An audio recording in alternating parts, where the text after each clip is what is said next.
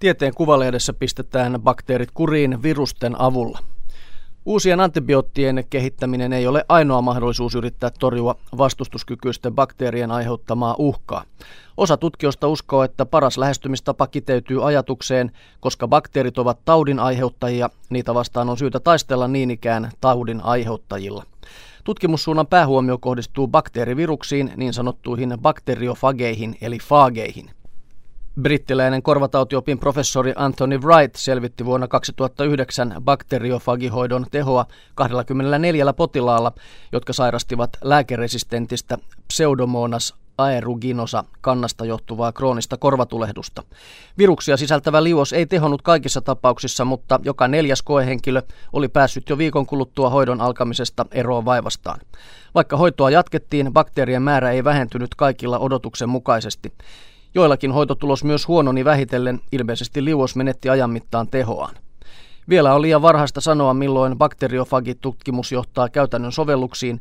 Nykytiedon valossa näyttää kuitenkin siltä, että antibiootteja vastaan vastustuskykyisiä bakteereja on mahdollista nujertaa virusten avulla. Rohkeimpien arvioiden mukaan ensimmäiset viruksiin perustuvat bakteeriinfektiolääkkeet saadaan käyttöön vielä tämän vuosikymmenen aikana, ennustaa tieteen kuvalehti.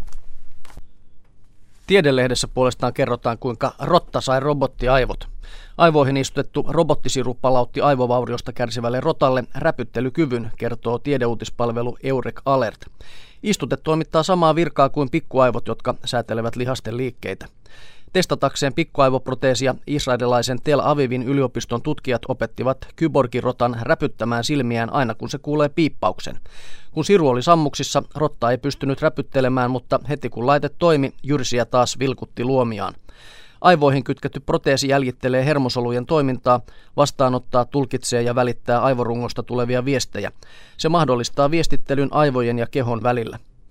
Tämä osoittaa, että voimme tallentaa aivoista tulevaa informaatiota, jäsentää sitä biologisen hermoverkon tavoin ja lähettää sen takaisin aivoihin, professori Matti Mintz totesi tutkijatapaamisessa Englannin Cambridgeissa. Robottipikkuaivot enteilevät tulevaisuutta, jossa sähköiset istutteet korvaavat ihmisaivojen vauriokohtia. Näin tiedelehti. Tähdet ja avaruus paljastaa, että linnunrata sai spiraalinsa törmäyksessä. Näin esitettiin syyskuisessa Nature-lehdessä julkaistussa tietokonesimulaatioihin perustuvassa tutkimuksessa. Linnunradan spiraalirakenteen alkuperä on ollut tähän asti tuntematon. Sagittariuksen galaksi on Magellanin pilvien tapaan yksi linnunradan pienistä seuralaisgalakseista, joita on tähän mennessä löydetty 14. Sagittarius venyi pitkulaiseksi törmäysten seurauksena. Käpiogalaksin on laskettu törmänneen linnunrataan jo kahdesti viimeisten kahden miljardin vuoden aikana. Se saattoi olla yksi linnunradan suurimmista seuralaisgalakseista ennen kuin galaktiset vuorovesivoimat alkoivat repiä sitä hajalle. Pienten galaksien tiedetään usein törmäilevän suurempiin ja muuttavan muotoaan. Chris Purcell Pittsburghin yliopistosta ryhmineen joutui nyt yllättymään siitä, miten ratkaisevan voimakkaasti Sagittariuksen törmäykset näyttävät vaikuttaneen linnunrataan. Aiemmin on aina oletettu, etteivät ulkoiset häiriöt olisi vaikuttaneet linnunradan kehitykseen viimeisten parin miljardin vuoden aikana, Purcell kuvailee. Sagittariuksen kääpiogalaksissa lasketaan olleen alun perin runsaasti pimeää ainetta, näkymätöntä ainetta, joka kuitenkin vaikuttaa massallaan galaksien muodostumiseen. Ensimmäisen törmäyksen seurauksena jopa 90 prosenttia pimeästä aineesta päätyi linnunradan kiekkoon ja sai aikaan havaitut muutokset. Pimeä aine oli oleellinen tekijä spiraalirakenteen muodostumisessa, Purcell kiteyttää. Kun Sagittarius törmäsi linnunrataan, siinä oli noin sata kertaa enemmän pimeää ainetta kuin tähtiä. Jos pimeä aine olisi puuttunut, törmäyksen vaikutukset linnunradan kiekkoon olisivat olleet häviävän pienet.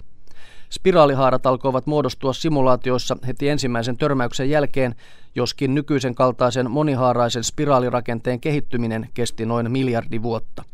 Toinen törmäys oli huomattavasti vähemmän dramaattinen, sillä Sagittarius oli menettänyt jo valtaosan pimeästä aineestaan linnun radalle. Kääpiögalaksi on nyt törmäämässä meihin kolmatta kertaa. Kolari tapahtuu noin 10 miljoonan vuoden kuluttua ja sen ei odoteta enää vaikuttavan linnunrataan merkittävästi, kertoo meille huojentavasti tähdet ja avaruus.